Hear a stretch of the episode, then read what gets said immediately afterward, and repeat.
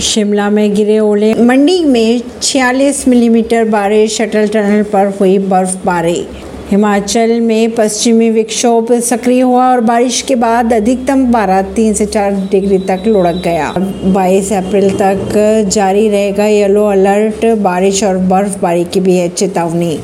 शिमला, हिमाचल प्रदेश में लोगों को गर्मी से राहत मिली। बीते पंद्रह घंटों से हिमाचल प्रदेश में कई इलाकों में झमाझम बारिश हो रही है। शिमला और कुल्लू में लगातार पानी बरस रहा है। वहीं लाहौल स्पीति में बर्फबारी भी हुई है। मौसम विभाग के अनुसार हिमाचल प्रदेश में मंगलवार देर शाम मौसम बिगड़ा और शिमला, मंडी, कुल्लू, मनाली सहित तमाम इलाकों में झमाझम बारिश देखने को मिली। हिमाचल प्रदेश में जारी हुआ ऑरेंज अलर्ट और इसी का नतीजा यह रहा कि शिमला और लाहौल स्पीति में बारिश और बर्फबारी हुई है। बर्फबारी के चलते अटल टनल को सैलानियों के लिए बंद कर दिया गया है। वहीं लाहौल घाटी में बर्फ़ की सफ़ेद चादर से बिछ सी गई है। ऐसी ही खबरों को जानने के लिए जुड़े रहिए जनता से रिश्ता पॉडकास्ट से परवीन दिल्ली से।